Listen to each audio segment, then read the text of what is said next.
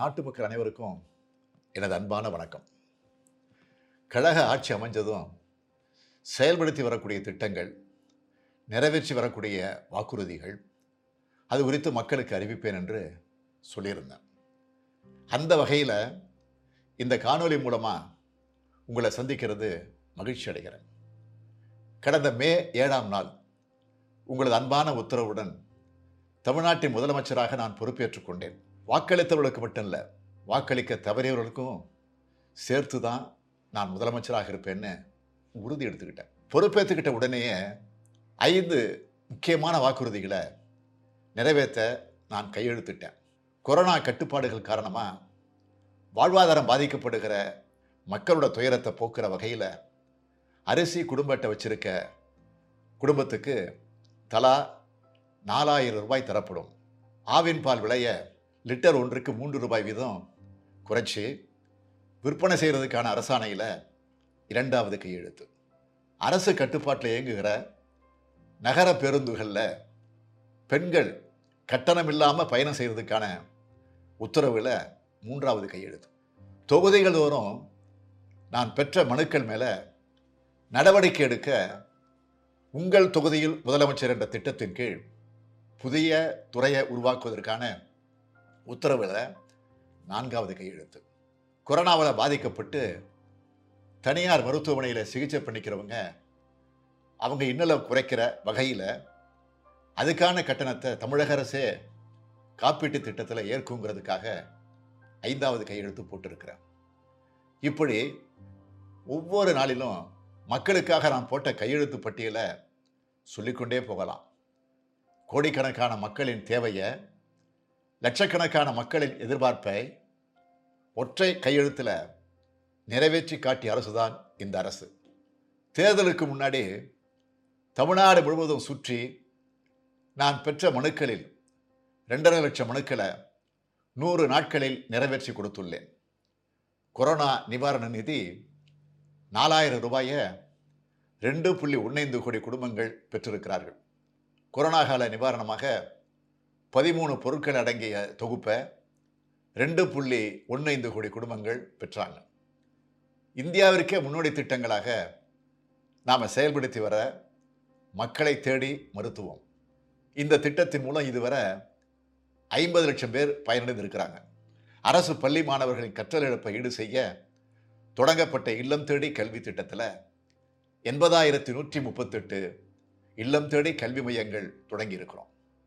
அது மட்டும் இல்லாமல் பள்ளிக்கூடத்துக்கு வராமல் நின்ன குழந்தைகளில் ஒரு லட்சத்து எழுபத்தி மூவாயிரத்து எழுநூற்றி தொண்ணூற்றி ரெண்டு குழந்தைகளை பள்ளிக்கூடத்தில் திரும்ப சேர்த்துருக்கிறோம்.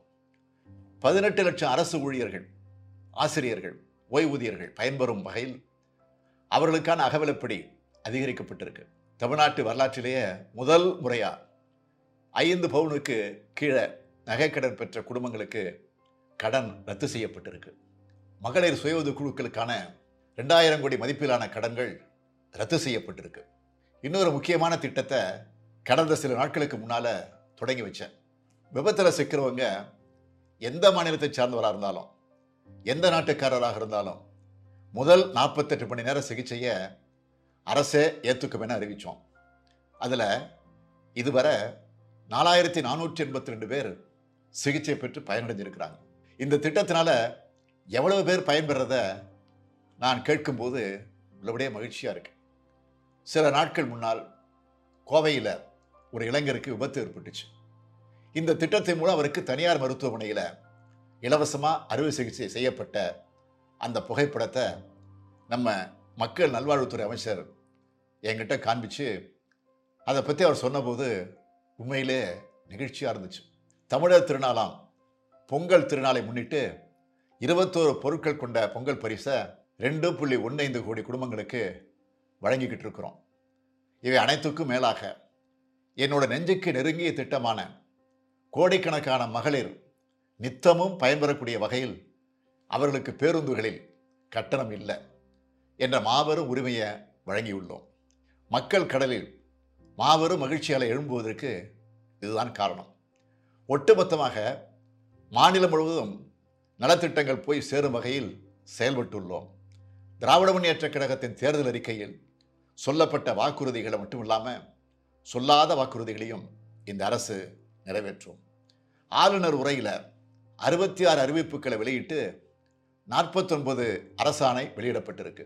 இந்த எட்டு மாதத்தில் ஆளுநர் உரை, நிதிநிலை அறிக்கை, வேளாண் நிதிநிலை அறிக்கை, நூற்றி பத்தாவது விதி உள்ளிட்ட பல்வேறு தலைப்புகளில் ஆயிரத்தி அறுநூற்றி நாற்பத்தோரு அறிவிப்புகளை வெளியிட்டிருக்கிறோம். அதில் ஆயிரத்தி இரநூத்தி முப்பத்தெட்டு அறிவிப்புகளுக்கு அரசாணை வெளியிட்டாச்சு. அதாவது வெளியிடப்பட்ட அறிவிப்புகளில் எழுபத்தைந்து விழுக்காட்டை நிறைவேற்றியாச்சு. மீதி இருக்கிற அறிவிப்புகள், புதிய அறிவிப்புகள் நிறைவேற்றப்படுவது குறித்து என்னோட அடுத்த உரையில் தெரிவிப்பேன். ஒன்று மட்டும் நிச்சயம், கொடுத்த வாக்குறுதியை நிச்சயம் இந்த ஸ்டாலின் நிறைவேற்றுவான். அதில் யாருக்கும் சந்தேகம் வேண்டாம். தேர்தல் அறிக்கையை புத்தகம் போட்டு நாட்டு மக்களுக்கு வெளிப்படையாக கொடுத்துள்ளோம். அதனால் அதை வைத்து யாரும் பார்த்து கொள்ளலாம். இந்த நேரத்தில் நாட்டு மக்களுக்கு நான் சொல்ல வேண்டிய முக்கியமான ஒரு செய்தி இருக்குது. தேர்தல் அறிக்கையில் சொல்லாத பல திட்டங்களை இந்த ஆட்சியில் செயல்படுத்தி இருக்கிறோம். தமிழ்நாடு சட்டமன்றத்தில் விதி எண் நூற்றி பத்தின் கீழ் நான் அறிவித்த பல்வேறு அறிவிப்புகளை தமிழ்நாடு அரசு சார்பில் புத்தகமாகவே போட்டு வெளியிட்டிருக்கிறோம். அதேபோல் சட்டமன்றத்தின் மானிய கோரிக்கையின் போது அமைச்சர் வருவர்கள் துறைவாரியாக அறிவித்த அறிவிப்புகளும் ஐநூறு பக்க புத்தகமாக வெளியிடப்பட்டுள்ளது. எனவே எங்கள் செயல்பாடுகளுக்கான ஆதாரம் பொதுவெளியில் இருக்கு.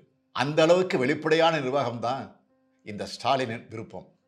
அதுதான் முத்தமிழறிஞர் கலைஞர் எங்களுக்கு சொல்லி தந்தது. எதையும் சும்மா வாய் வார்த்தைக்கு சொல்லி மறந்து விடுபவர்கள் அல்ல நாங்கள். அதை கல்வெட்டு போல மனதில் பதிய வைத்து கொண்டு செயல்படுத்துவோம். செயல்படுத்தியும் வருகிறோம். கோப்புக்கள் எப்போதும் எந்த சூழலிலும் தேங்கக்கூடாது என்று நான் அமைச்சராக இருந்தபோது என்னிடம் அடிக்கடி தலைவர் கலைஞர் அவர்கள் சொல்வார்கள். அந்த அடிப்படையில் என்னிடம் வரும் அனைத்து கோப்புகளையும் உடனுக்குடன் முடிவுகளை எடுத்து உத்தரவுகளை போட்டிருக்கிறேன். அதை நான் பெருமையாக, கம்பீரமாக நான் சொல்லிக் கொள்கிறேன்.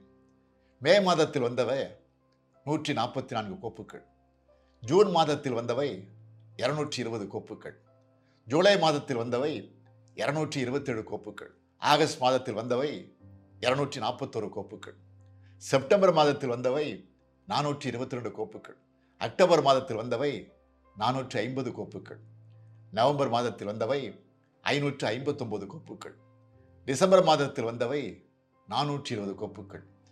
இவை அனைத்தையும் உடனுக்குடன் பார்த்து முடிவுகள் எடுத்துவிட்டேன். மீதம் இருக்கும் ஒரு சில கோப்புகள் அதுவும் பல்வேறு கட்டங்களில் ஆலோசனையில் இருக்குது. மொத்தமாக சொல்வதாக இருந்தால், பதவியேற்றுக்கொண்ட மே மாதம் முதல் என்னிடம் வந்த ரெண்டாயிரத்தி அறுநூற்றி எண்பத்தி மூணு கோப்புகளில் ரெண்டாயிரத்தி அறுநூற்றி பத்தொன்பது கோப்புகளை பார்வையிட்டு அனைத்திலும் முடிவுகள் எடுத்துள்ளேன். கோப்புகள் துரிதமாக நகர்வதுதான் நல்லாட்சியின் முக்கியமான அடையாளம். அந்த அடையாளத்தின் நல்லரசாக இந்த அரசு செயல்பட்டு வருது. நான் மட்டும் இல்லை, அமைச்சர்கள் அனைவரையும் அவர்களிடம் வரும் கோப்புக்களை உடனுக்குடன் முடிவெடுத்து அறிவிப்புகளை செய்ய உத்தரவிட்டுள்ளேன் என்பது மட்டுமல்ல, அதனை கண்காணித்து வருபவன் நான். கோப்புக்கள் தேங்காத அரசாக இந்த அரசை நடத்தி காட்டி வருகிறேன். கோட்டையில் உட்கார்ந்து உத்தரவு போடும் முதலமைச்சர் அல்ல நான். மக்களோட மக்களாக இருந்து அவர்கள் சிந்தனைகளை உணர்ந்து, அறிந்து செயல்படுத்தி காட்டும் முதலமைச்சராக செயல்பட்டு வருகிறேன். கொரோனா காலமாக கொரோனா வார்டுக்குள் சென்று நோயாளிகளை கவனித்தேன். மழை வெள்ளமாக இடுப்பளவு தண்ணீரிலும் போய் மக்களை சந்தித்தேன். காஞ்சிபுரத்திலும் கன்னியாகுமரியிலும் எனது கால்கள் பயணித்தது. திருவள்ளூரிலும் திருப்பூரிலும் நான் வலம் வந்தேன். தஞ்சையிலும் திருச்சியிலும் பல்லாயிரக்கணக்கான மக்களுக்கு நலத்திட்ட உதவிகளை கொடுத்துட்டு இரவில் சென்னைக்கு திரும்பிய நான் கொட்டும் மழையில் சென்னை இருப்பதைக் கண்டு அன்றைய நாள் நள்ளிரவு முழுக்க பல்வேறு பகுதிகளுக்கும் சென்று பராமரிப்பு பணிகளை முடுக்கிவிட்டு நள்ளிரவு ரெண்டு மணிக்குத்தான் நான் வீடு திரும்பினேன். மறுநாள் காலையில் மீண்டும் அனைத்து பகுதிகளையும் பார்வையிடச் சென்றேன். கொரோனா தடுப்பூசியா, மக்கள் தடுப்பூசி போடும் இடத்துக்கே நானும் போய் பார்க்கிறேன். ரேஷன் கடையில் பொருட்கள் வாங்குவதில் பிரச்சனையா, நானே நேரில் போய் ஆய்வு செய்கிறேன். காவல் நிலையத்தில் மக்கள் குறை தீர்க்கப்படுகிறதா என நானே காவல் நிலையத்திற்கு போய் பார்வையிடுகிறேன். என்னை இப்படித்தான் பழக்கியிருக்கிறார் தமிழின தலைவர் கலைஞர் அவர்கள். மக்களோடு வாழ், என்று சொன்னார் பேரறிஞர் அண்ணா. அப்படித்தான் வாழ்ந்து வருகிறேன். மக்களின் நேற்றைய தேவையை இன்று நிறைவேற்றி தருபவனாக இருக்கிறேன். நாளைய கோரிக்கையை இன்று உணர்பவனாக இருக்கிறேன். ஏனென்றால் நான் மக்களோட மக்களாக இருக்கிறேன். உங்களுக்காக உழைக்கிறேன், உழைத்து கொண்டிருக்கிறேன், உங்களுக்கு உழைக்கவே காத்திருக்கிறேன்.